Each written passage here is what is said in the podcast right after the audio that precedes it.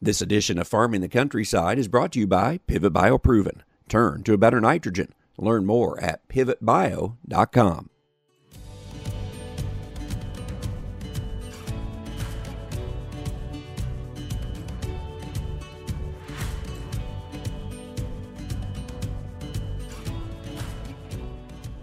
Welcome to Farming the Countryside. I'm Andrew McCrea.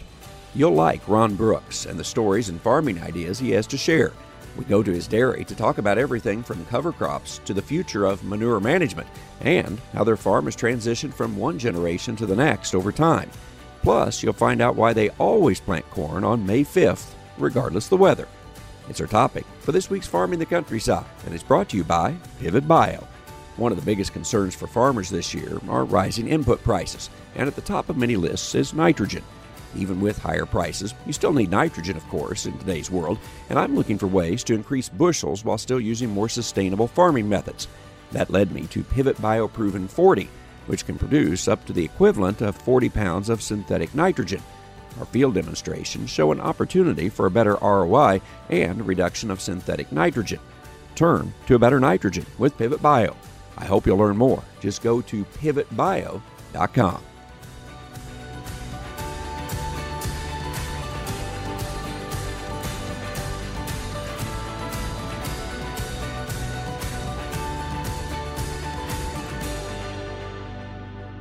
I struggled with a title for this week's program, not because there wasn't good content, but quite the opposite. We covered a lot of good topics, and it was hard to prioritize. As you'll hear, we talked about everything from Ron Brooks' national ranking as a barefoot water skier to why his farm will always plant corn on May 5th, regardless the weather. There are fun stories such as those, but we also get into some of the best practices that his operation has developed over time, practices that many of us can learn from. We'll touch on cover crops, manure management, herd nutrition, and more. I found there were many topics of interest, and I think you'll be interested in the breadth of the subjects Ron shares, no matter what you may do in the ag industry. Ron, we're here on your dairy farm. This farm dates way back. Take me back to the, the beginnings of the farm. Well, on the wall is a picture of my great great grandfather. That's Luther West.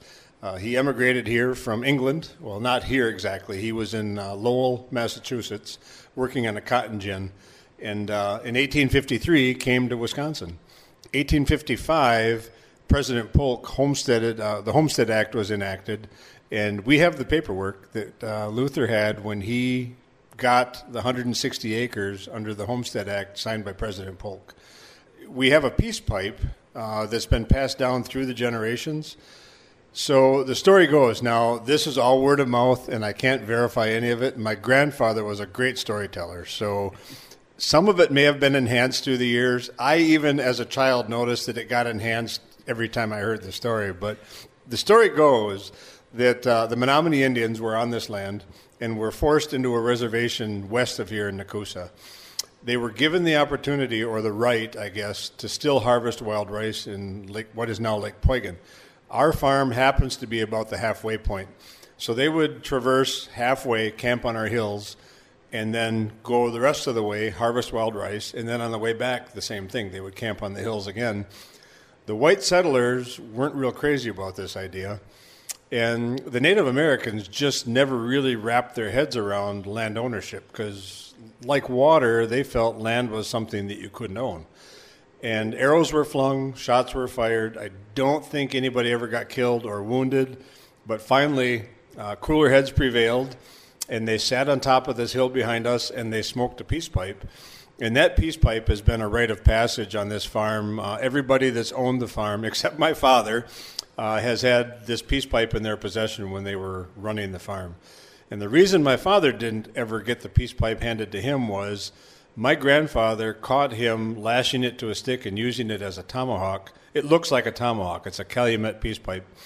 And he lashed it to a stick and was playing with it as a tomahawk. And my grandfather vowed he would never let my dad have it. So it skipped a generation and went right to me. Let's skip up to a generation to your grandfather. You mentioned there earlier. Uh, you always plant corn on his birthday, which is May 5th. Talk about why you do. yeah, blessing or curse. Um, my grandfather was born 5 5 of 05. He and I were always in charge of corn planting. And back to the days when it was a four row, 30, in, 38 inch corn planter with dry fertilizer. My job as a 10 year old was to keep the 50 pound bags of dry fertilizer opened and ready for him every three rounds. He'd have to fill his corn planter. And that was, that was just us. We were a tag team, and that's what we did, and we took a lot of pride in it. He was uh, always adamant that we planted corn on his birthday, 5th of May, Cinco de Mayo. And some days that meant we, some years that meant that we would have to go out and punch corn in by hand if it was raining. So, come hell or high water, we planted corn. Now, fast forward, my grandfather's on his deathbed. Uh, he'd been in a coma since 8 o'clock. All of his children were there with him. Um, I had to milk cows, of course, because all of his children weren't, weren't milking cows. And no cell phones then, so I got done with the evening milking. Uh, remember, he'd been in a coma since 8 o'clock. He was barely breathing. They said he was still alive. So I raced to the hospital. This man adored me and hated pretty much everybody else in the world. Uh, I think he liked me more than his own children. And he and I just had a bond. And when I walked through the door of his hospital room, this man who was comatose and breathing like once every minute sat bolt upright in bed, stared me in the eyes, ignored everybody else in the room, and said simply, You're going to plant corn on my birthday, right? And then died.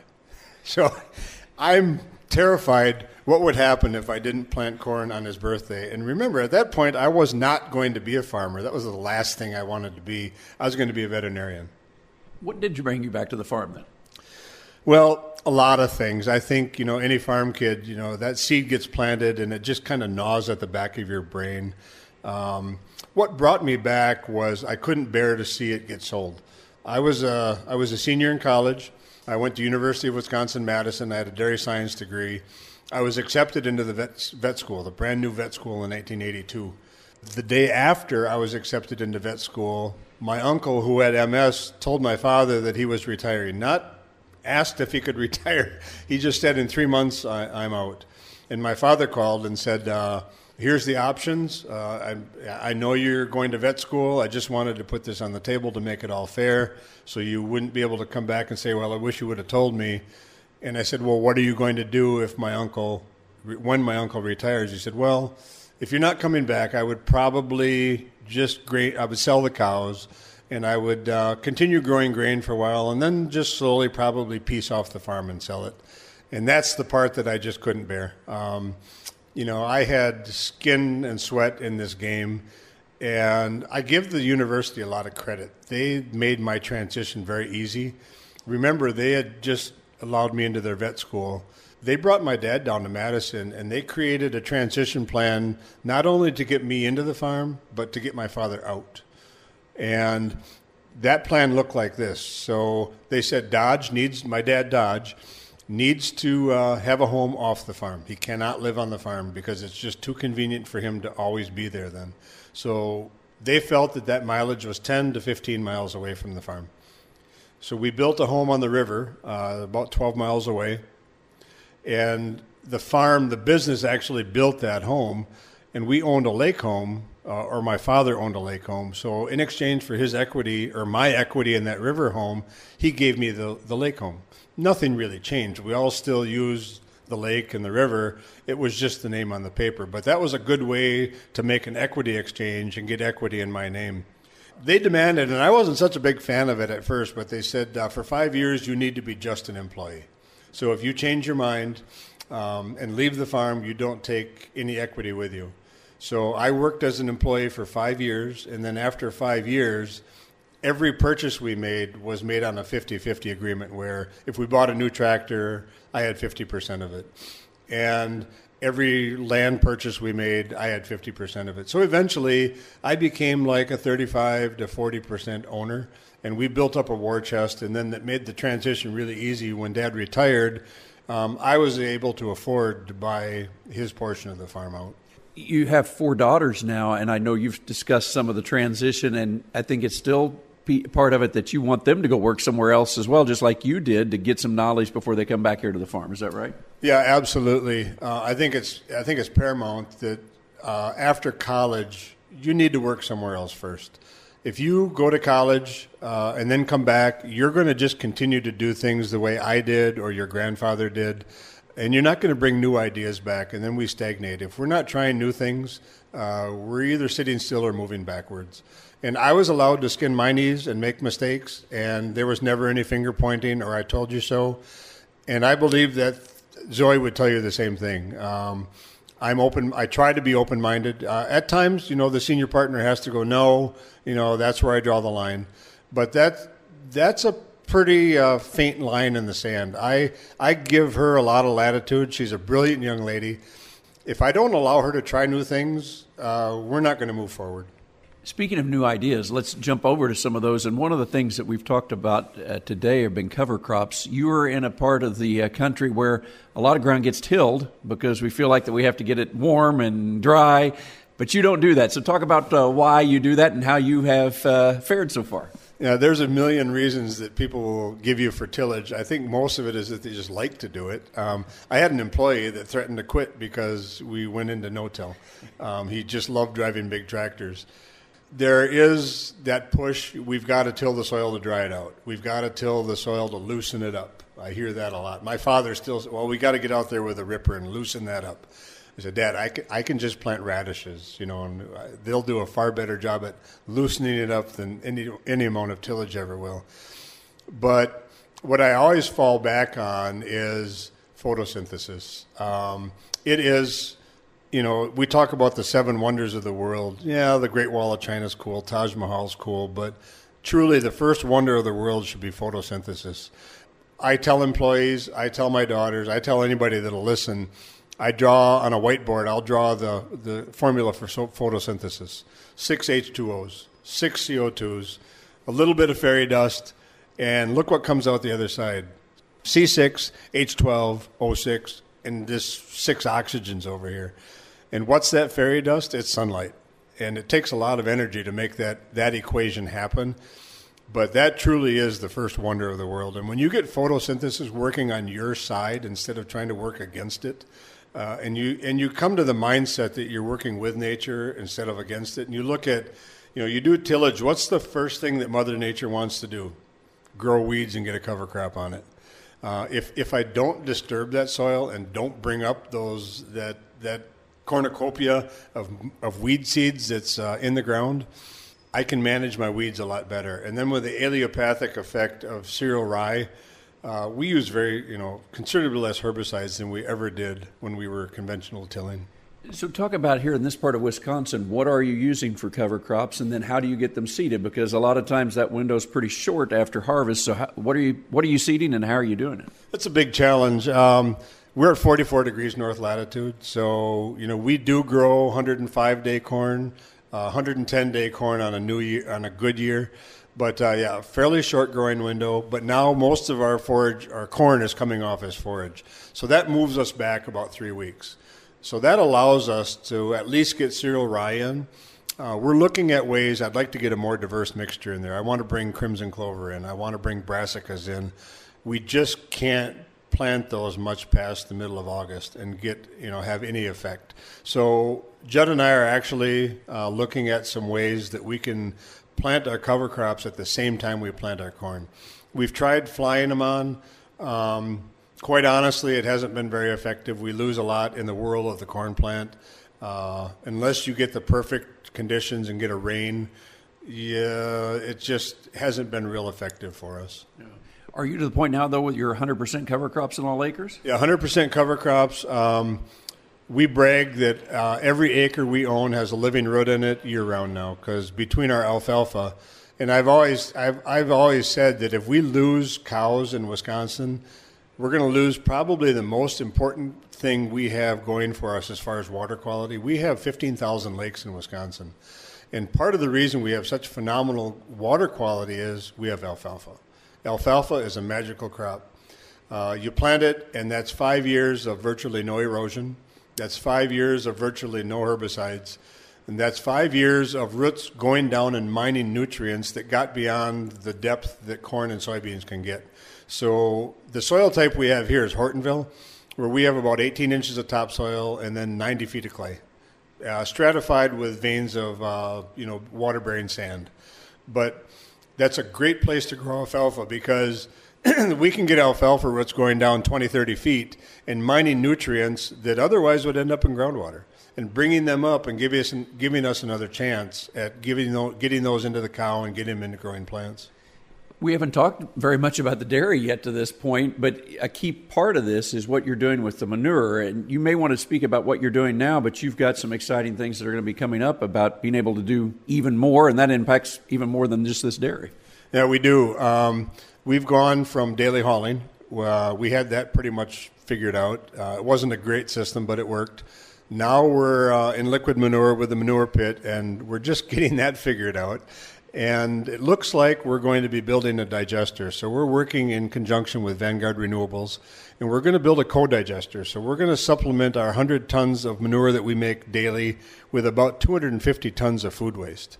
And co-digesters are extremely efficient in making gas. When you think about it, manure-only digesters, the easy carbohydrates are already gone. The cows have taken those easy carbohydrates out. But when you can supplement that that manure with a with rocket fuel like beer or yogurt or you know spaghettios or any kind of food that's expired now you've got a tremendous food base for those bacteria. And Vanguard Renewables was was very open about it. When I went out and toured their facilities my first question was well every every digester in Wisconsin and the Midwest has basically failed. What makes you any different and they said, well, trying to make electricity in the Midwest is a really bad idea because there's just not money in it. So we're going to make renewable natural gas and pump it right back into the pipeline. And they said the second thing is no offense, but you know, farmers were sold a bill of sale where they were told you just get this digester, you fill it up with manure, and you turn on the switch and it makes the electricity. It's not that simple.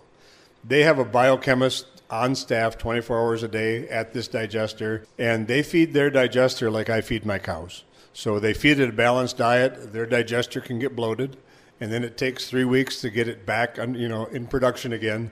But um, listening to them talk about how they feed a digester reminds me of sitting down with a nutritionist talking about how I feed my cows. Compared to a manure-only digester, a co-digester can make seven to ten times more renewable natural gas than a manure only can. So, talk about then the other product. It'll be mostly a, a, dry type of manure or byproduct that you can spread on the fields then, or will you sell some of that or do both? Yeah, both. Uh, we, uh, we have an agreement with Vanguard that obviously bringing in that much food waste, we're going to have more nutrients than we can handle on our land base. So, we're looking at technology, there's a couple different technologies we're looking at, even looking at algae. And how cool would it be if we can grow algae and grow feed or at least protein for our cows 12 months out of the year in this climate under you know under a greenhouse. So that's one technology we're looking at, possibly uh, feeding algae and growing protein. But other than that, being able to strip out nitrogen and phosphorus and sell them as a segregated uh, organic fertilizer. So we think it's going to become another income stream on top of being able to use the fertilizer as our own product. Or some farms are using it for bedding solids, but we use sand bedding. Uh, and I've learned never to say never, but as of now, we're going to still stay with sand. I've heard you say, though, could it be where some of the byproducts become the chief product rather than the, the, the dairy part? I mean, uh, this is becoming a pretty big deal.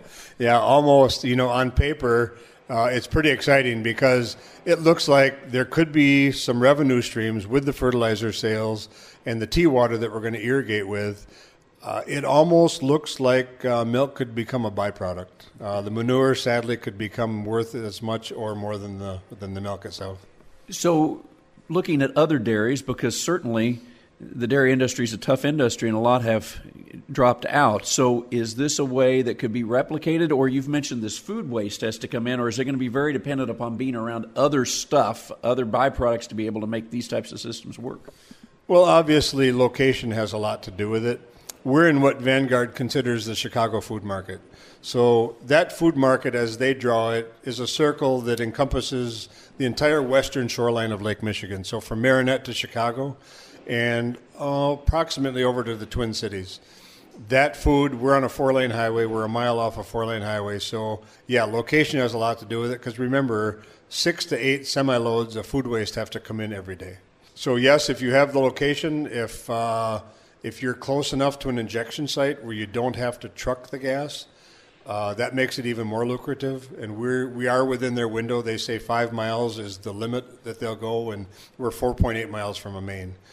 I think we're sitting in a pretty good spot. Now, this digester isn't for sure. We have a lot of permitting to do yet, but it looks like we're on the fast track to make it happen. I believe you mentioned you're in the six to 700 cow range, is what you're milking. Certainly, there are dairies that are larger, but how are you making this then a business that can last for even more generations? you have got daughters coming into this business, so what's the longevity of this business looking forward? Uh, diversity.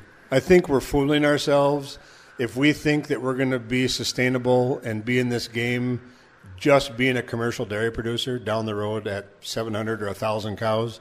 Um, and we have a story to tell. And quite honestly, you know, we're selling beef and we're selling cheese and I, we're looking at selling maple syrup and maybe growing wine grapes. But when it all comes down to it, we're not selling beef or cheese or wine grapes. We're selling our story. We're selling ourselves. And we have a tremendous story to tell. We have a tremendous history. Uh, I've got four incredibly intelligent daughters. Even though only two of them are on the farm, they all four work together and they have, you know, sit downs, go out to dinner and go, what's the next thing? You know, what are we going to, where do we take this? What do we do next? So that's pretty exciting. You get asked to speak, I think, quite a bit, not only on cover crops and conservation sustainability, but also going from one generation to another. So before we run out of time, what else would you like for farmers to know, thinking about the path you've had as far as building a good business, but then having a business that not only runs well, but can go from one generation to the next? Start them early. You know, my kids uh, started working. They were all athletes, so they didn't spend a lot of time, and they weren't milkmaids. They weren't forced to be in the parlor, but um, you know, they they had they had a hand in it. They had to pick rocks. They had to feed calves, and I think that was integral in them understanding what it takes to make this farm move to the next generation. It's not so often you see families where greed steps in, and there, you know, in our case it was a divorce, and literally these four girls stepped in and saved the farm because they said, "Mom and Dad, you know, stop fighting about the land. The land is this big asset. Give it to us." And uh, we both just gave our, you know, our each of us gave our half of the farm to the girls, and our sustainability and our succession plan got put into fast track right there. So you know, start them early, and I think you know just reinforce what it really takes. It's not it's not money. It's trust and it's family, and that goes way beyond what money can buy. Before I wind up, I've got to ask you you're a barefoot water skier. So tell me how you got into this and where you stand nationally. I didn't even realize there were national rankings, but you're in the top. Well, I, I was at one time. You know, at one point, uh, I was ranked fifth, and my daughter was ranked second at the barefoot. It's called Footstock. It's uh, held in Crandon, Wisconsin every year, and it's it's the national tournament for uh, endurance barefooting. And uh, I'm not the only one. There's another dairy farmer in the state uh, the Hellers over by Eau Claire, and they actually have their own barefoot lake on the farm. It's called the Blue Moo. And PDPW is thinking about uh, doing a dairy promotion stunt or a video over there.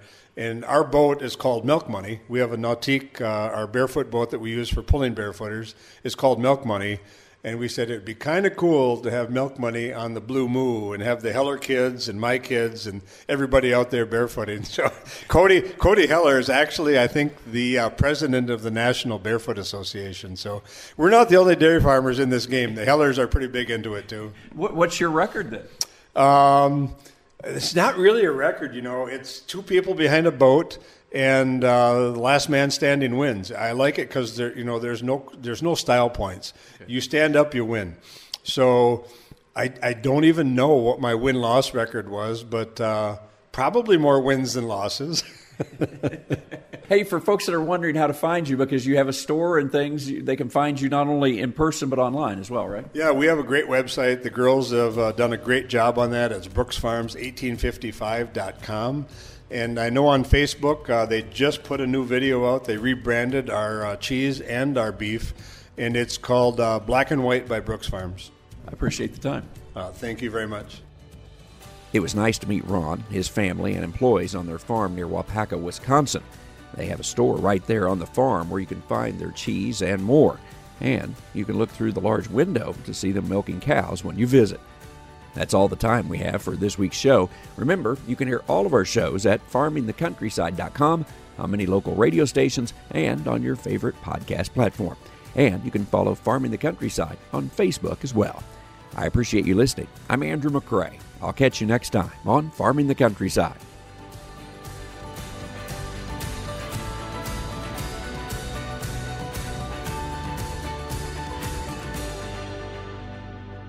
This edition of Farming the Countryside has been brought to you by Pivot Bio Proven. Turn to a better nitrogen. Learn more at pivotbio.com.